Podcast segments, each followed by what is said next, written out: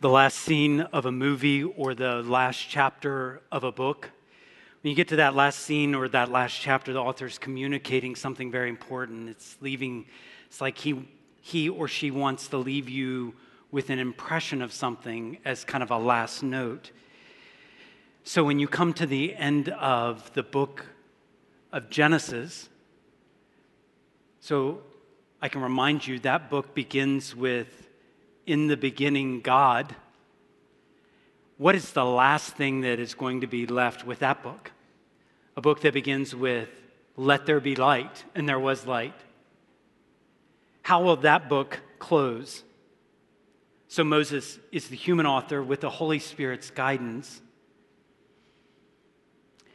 And, and he closes out Genesis in a very significant way. So we're going to be reading in Genesis 49 and 50 of exactly how this first book of our Bible closes. For several weeks, we've been leaning into the story, story of Joseph, but really by extension, it's the story of his brothers and his father. The story, is, as we've noted multiple times, is not a straight line. It's not a straight line, it, it really goes all over the place. And scripture records so much about the life of Joseph and really the life of this entire family and it's been good for us. I hope you found that as we've read these ancient words, I hope you found an intense relevance and meaning for you today, as ancient as they are. God speaks. God's still speaking today. The passage we're going to look at today brings us to the end of the earthly life of Jacob, who's kind of the father in this scenario. And we're also going to read about the end of the earthly life of Joseph. Fair warning, I don't pretend like when we're talking about uh, the last days of someone, I don't pretend that it will produce a lot of things that'll be the trendy quote of the day on Instagram or Facebook. I, I don't anticipate actually a lot of quick fixes coming out of this time in God's Word. There's no like life hacks I'm going to leave you with to take uh, on your way today, but I actually think we're going to spend some time thinking about what matters. And I, I would guess by, by your presence in this room, you're more interested in things that are eternal than things that are trendy, things that are going to last a long time. And we're actually going to take a view, I think it's helpful sometimes to just take a view from the end. So we are going to look at the end of Jacob's life, the end of Joseph's life, because sometimes at the end, you may be going, Curtis, I, I sure hope I'm not anywhere close to the end, and I, I hope that as well. You might be in your teens, in your 20s, 30s, 40s, 60. I mean, you might be a long way from this being your story, but sometimes it's really, really helpful to get a picture of the end, and then you begin to go, okay, how do I interpret what I'm going through right now, which may be a really, really hard season, in light of the end? How do I, how do I process things? How do I, how do I think about things? How do I handle the pressure and the stress? And where's the relief and where's the hope? And what should I focus on, even when I know I'm not anywhere near the end? And I think actually spending a little bit of time looking at the end of someone's life will give you some help today. Genesis 49 and 50 remind us of some important things. They are helpful in thinking, and frankly, they're helpful in thinking of how to die well. But I also think, like, when you can live well when you know how to die well. And so we're going to spend a little bit of time in the end of the life of Jacob. So if you have your Bibles, Genesis 49 and verse 29. By the way, I'm so grateful just for the attention that I feel like collectively as a church family we've given to God's word throughout the last several months in Genesis. I'm grateful for your walking with me. I feel like this series has been very, very good for my own heart. I'm grateful that it's been helpful to many of you as we've we've dug in Scripture. Verse 29 says, Then Jacob commanded his sons and said to them, I am to be gathered to my people. So would you bury me with my fathers in the cave that is in the field of Ephron the Hittite, in the cave that is in the field of Machpelah, to the east of Mamre in the land of Canaan, which Abram bought with the field from Ephron the Hittite to possess as a burying place. So there they buried Abraham and Sarah, his wife. There they buried Isaac and Rebekah, his wife. And there I buried Leah, Jacob says. The field and the cave that is in it were bought from the Hittites. And when Jacob finished commanding his sons, he drew up his feet into his bed and breathed his last and was gathered to his people. Then Joseph fell on his father's face, and he wept over him, and he kissed him. Joseph commanded his servants, the physicians, to embalm his father. So the physicians embalmed Israel. Forty days were required for it, for that is how many are required for embalming. And the Egyptians wept for him 70 days. And when the days of weeping for him were past, Joseph spoke to the household of Pharaoh, saying, If now I found favor in your eyes, please speak in the ears of Pharaoh, saying, My father made me swear, saying, I'm about to die in my tomb that I hewed out for myself in the land of Canaan. You shall bury me there. So, Pharaoh, please let me go up and bury my father, and then I will return. And Pharaoh answered, Go up and bury your father as he made you swear. So Joseph went up to bury his father. With him went up all the servants of Pharaoh, the elders of his household, and all the elders of the land of Egypt, as well as all the household of Joseph, his brothers, and his father's household. Only their children, their flocks, and their herds were left in the land of Goshen. And there went up with him both chariots and horsemen. It was a great company. When they came to the threshing floor of Atad, which is beyond the Jordan, they lamented there with a great and grievous lamentation and he made a mourning for his father seven days. When the inhabitants of the land, the Canaanites, saw the mourning on the threshing floor of Atad, they said, This is a grievous mourning by the Egyptians. Therefore, the place was named Abel Mitzrayim. It is beyond the Jordan. Thus, his sons did for him as he had commanded them. For his sons carried him to the land of Canaan, buried him in the cave of the field of Machpelah, to the east of Mamre, which Abraham bought with a field from Ephron the Hittite to possess it as a burying place. And after he had buried his father, Joseph returned to Egypt with his brothers and all who had gone up with him to bury his father. Thank you for listening. The story as Jacob died and the intricacies of the burial, an entire family moving across the Middle East to go to this specific place this place where Abraham and Sarah were buried, Isaac and Rebekah and Leah had been buried. This land wasn't just any random spot, it's the very first place that the people of Israel owned in the promised land. And it's also just such a significant place because it was connected to promises. Not just any random spot, it's not just any cemetery, but this spot was connected to promises that had been made for generations to this family. Notice, if you will, the the weeks of mourning. Did you see that? Several references to like there was a period here of mourning and a period of here of grieving. And this isn't the main point by a long shot, but I think we need to be reminded that it's sometimes it takes time to absorb the grief of loss, to feel the sting of death. Sometimes it's okay not to be okay. And we have to give the space and, and we have to be careful not to insinuate that someone just needs to get over it. Like, come on, let's move on with life. Wait a minute, wait a minute. This is even a reminder that, like, sometimes this takes time. And, and one of the ministries you can have is to walk with people in their grief and communicate love at a thoughtful time in a thoughtful way.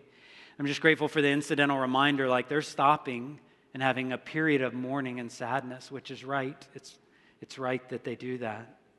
But I, I, I want to again turn our attention to this end of Genesis, the amazing book here, and get a window into a life. And there's actually just two kind of two features of the way this last chapter goes down that I want us to really grab a hold of today. And so, through the life of Joseph, I think we're going to see a life of and here's the first one I want to make sure we grab is a life of grace in the present. So that's exactly what Joseph did. He lived a life of grace in the present. And so I want us to realize that, even as they had to deal with some of the worst things imaginable. And then uh, in a moment, we'll look at how he not only had grace in the present, but confidence for the future. But, but really, let's focus on that grace in the present. So the family, like the whole family of Israel, has come back to Egypt, and we left them off in verse 14. And the story is so human because of what the brothers say next.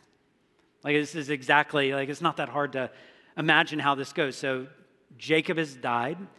The brothers are there with Joseph, And the first thing that goes through their mind in verse 15, can, can you see it there with me? Verse 15, when Joseph's brothers saw that their father was dead, they said, It, it may be that Joseph will hate us, strong word, and pay us back for all the evil that we did to him. So they sent a message to Joseph saying, You know, Dad gave this command before he died. So let, us make sure Joseph hears this. Like, Dad said, Please forgive the transgression of your brothers and their sin. Remember that time when Dad was telling us about that? Remember, like, because they did evil to you. So, yeah, Joseph, would you please do that? And, and all, like, humor aside, I don't even know, did Jacob even have that conversation with the brothers? I don't know. Are they just pulling it out? I, scripture doesn't record that they had this conversation before, but the brothers are sure wanting, for whatever reason, to try to, try to ascertain, like, what is, what is Joseph's opinion of them now? And they're pleading. They're in a very vulnerable spot. I think we all can appreciate the vulnerabilities. What Joseph says and does next is, frankly, amazing to me. Because they're just throwing themselves on the mercy of Joseph. They really I mean, the best they can do is like, dear old dad is watching in heaven and he'll see because he, you know, I mean, this is about all they have. They have no leverage in here. The only leverage they have, they're playing. And yet it says Joseph's response on this is that he weeps. He gets very emotional eh, when they spoke to him. And his brother's kind of in that last last time we see this picture of them bowing down, here they are once again. Remember, Joseph dreamed about this. His brothers came down and they bowed before him and they said, Behold, we're, we're your servants.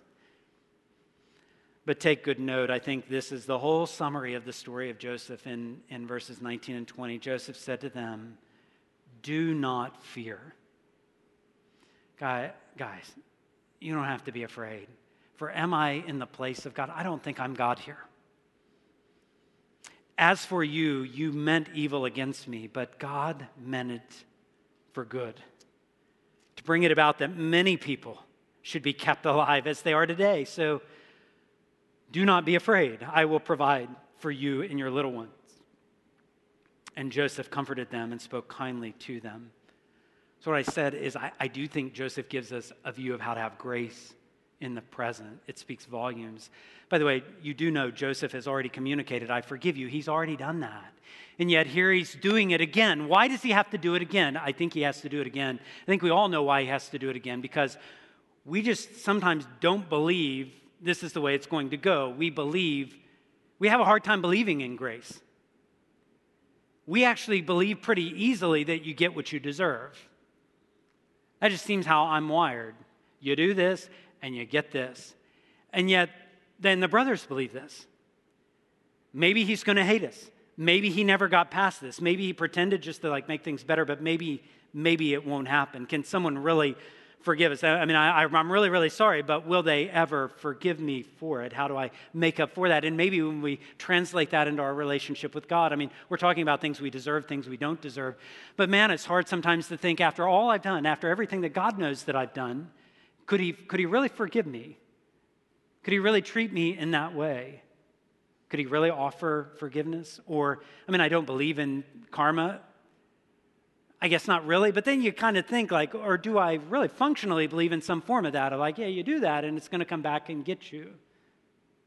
Do we believe in that? Or do we believe, no, grace could be this amazing? I was listening to an interview of a coach, a, a, college basketball coach, appropriately enough, this time of year. And he was talking about, and it, it just gave a window into this very thing. He was talking about when, when one of his players, and it seems like a great coach with a, just a great heart, he said, when one of my coaches, when one of my players messes up, like turns the ball over or misses a shot, what I do is I leave them in for a few more plays. And what we start yelling from the bench is, get it back, get it back, get it back.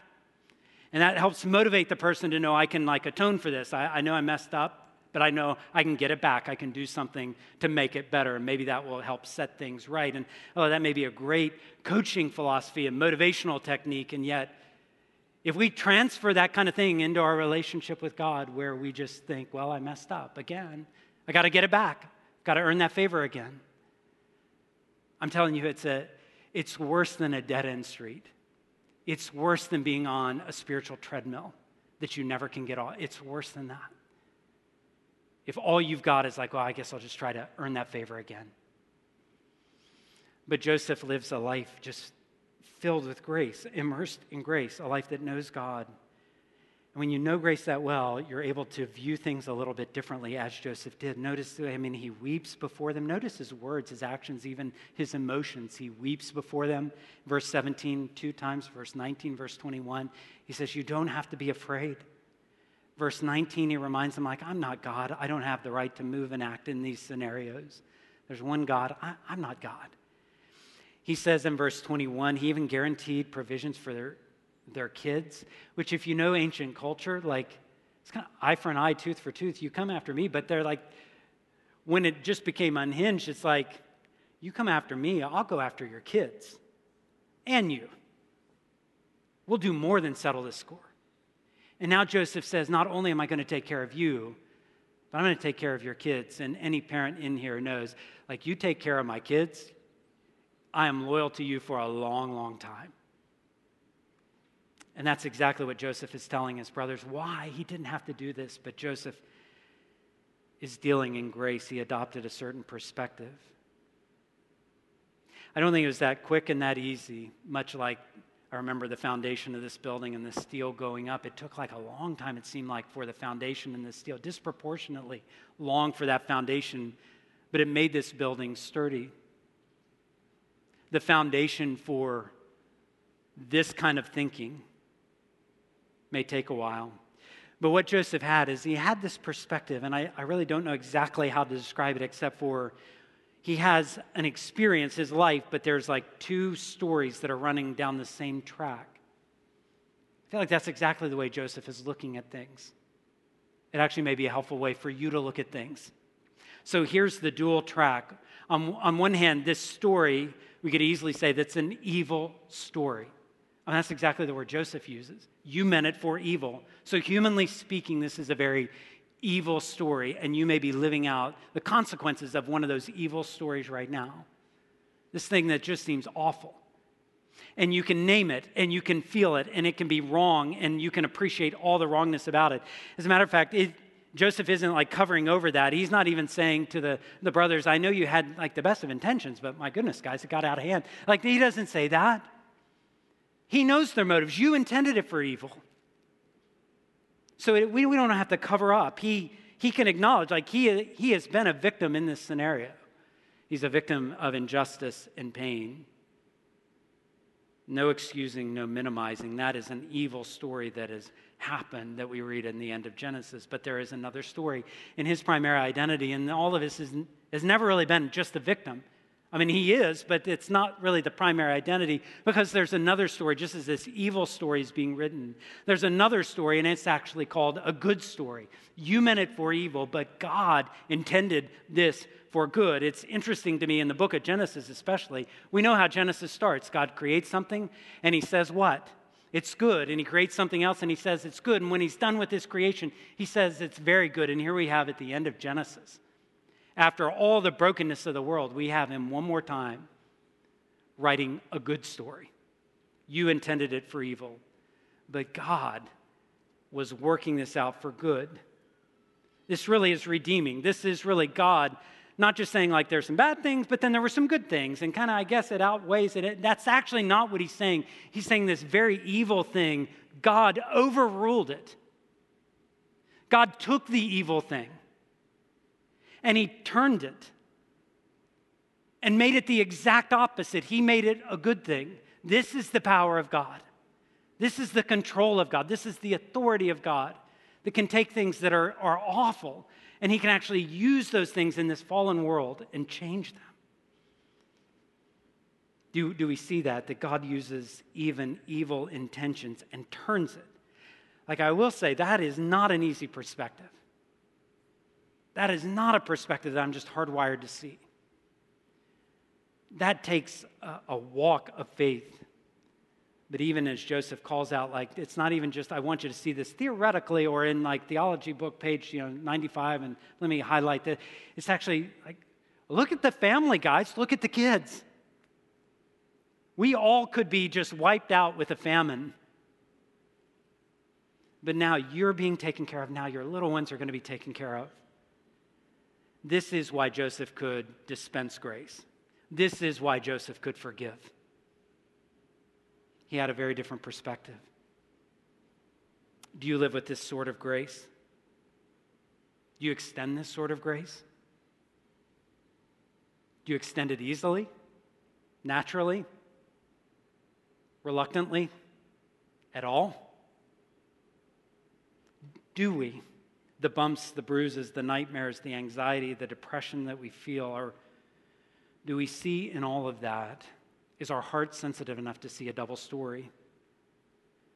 Being written even in the pain. Who helps you walk through that?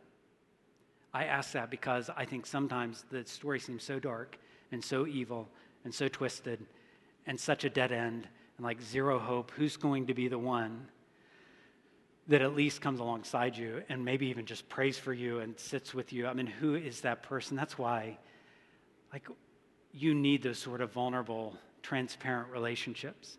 And if you don't have them now, well, today's, this, today's the day where you say, Lord, bring those into my life. Because this life is too painful to just think me and my brain and my feelings are going to figure all this out.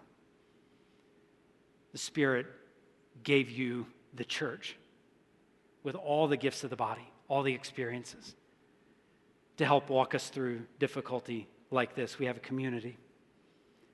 So, grace, I mean, Joseph, I mean, this is amazing. He is living with grace, not revenge and bitterness, not victimization, but he's living with grace in the present and can acknowledge all that was done and also extend grace. But I also, I, I don't want us just to hear grace in the present. I also want us to have confidence for the future.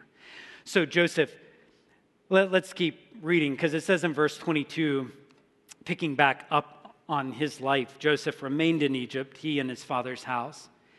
And Joseph lived 110 years. He saw Ephraim's children, that's his son, of the third generation. The children also of Machir, the son of Manasseh, his other son, were counted as Joseph's son, Joseph's own. And Joseph said to his brothers, I'm about to die, but God will visit you, and God will bring you up out of the land to the land that he swore to Abraham and to Isaac and to Jacob. Then Joseph made the sons of Israel swear, saying, God will surely visit you, and you shall carry up my bones from here. These are serious moments, aren't they? But we see in this a confidence for the future serious moments when you start saying, like, let's call the family in.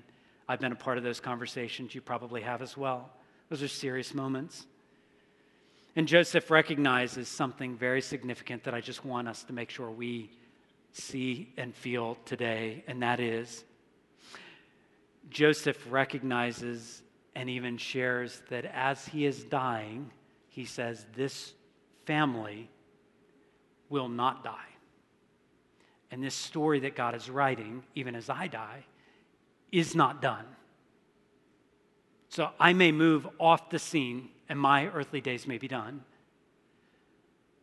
But he, he mentions even his bones being carried up. I, mean, I don't think this is superstitious. God had made promises, and he is so in tune with those promises and the land and generations and descendants. Like, it's enough for him to say, I have such a confidence that I want my body back in the land of promise. And I want you to promise me that will happen.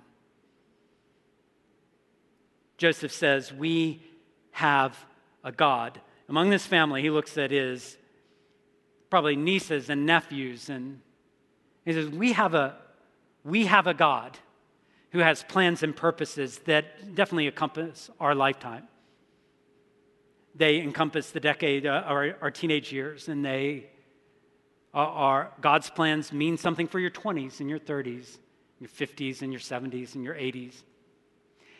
And yet, there is something that actually even goes beyond this earthly life, however many days that God gives us. He says, I want you to take my bones out of this place because I believe God is going to visit you. And God does.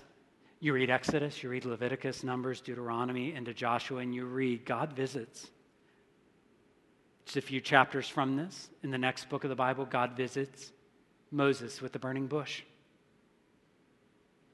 And God visits a whole crowd of Israelites standing at the Red Sea. And God visits with a, a fire to guide them and a cloud to guide them. And God visits on Mount Sinai with 10 words that they're to live by. And when they're hungry in the wilderness, they cry out to God, and God visits them with food. And when they're thirsty and they don't know what they're going to drink in the wilderness, God visits them with something to drink. And God ultimately visits them by bringing them into the land of Canaan, bringing them into the promised land. God visits them. But Joseph's words are like pushing them, like, do you believe this or do you not? And if we believe this, then you can embalm me, you can put me in a coffin, but please make sure I'm back in the promised land because God's not done with this family. I, I love it. I, I, I love how the story of Joseph ends with a certain amount of resolution. It says in verse 26 So Joseph died, being 110 years old, and they embalmed him, and he was put in a coffin in Egypt. And that is the way to live right, and that is the way to die right. But I'm, I'm grateful as like as satisfying as it feels for J- Joseph to live right and die right, there's something more. And that happens in Exodus 13. It says, when the Israelites left the land of Egypt, it's like unfinished business here. Moses, Moses took the bones of Joseph with him because Joseph had made the Israelites, like what, 300, 400 years before, because Joseph had made the Israelites swear a solemn oath saying, God will certainly come to your aid, and you must take my bones with you from this place. I'm stuck on this theme of God visiting, God visiting, God coming to our rescue, God, God reminding us, and our story is not done, even if our earthly life is done, and His story surely is not done. Because as much as I could tell you, God visited at Burning Bush and Mount Sinai, there is another way in which God visited. And the way John describes it is like He made, God made His dwelling in human flesh. You know how He ultimately visited? Oh, with an earthly father named Joseph but Jesus came in the flesh, born in the very land that Jacob and Joseph couldn't talk about enough. Like, get us back to that land.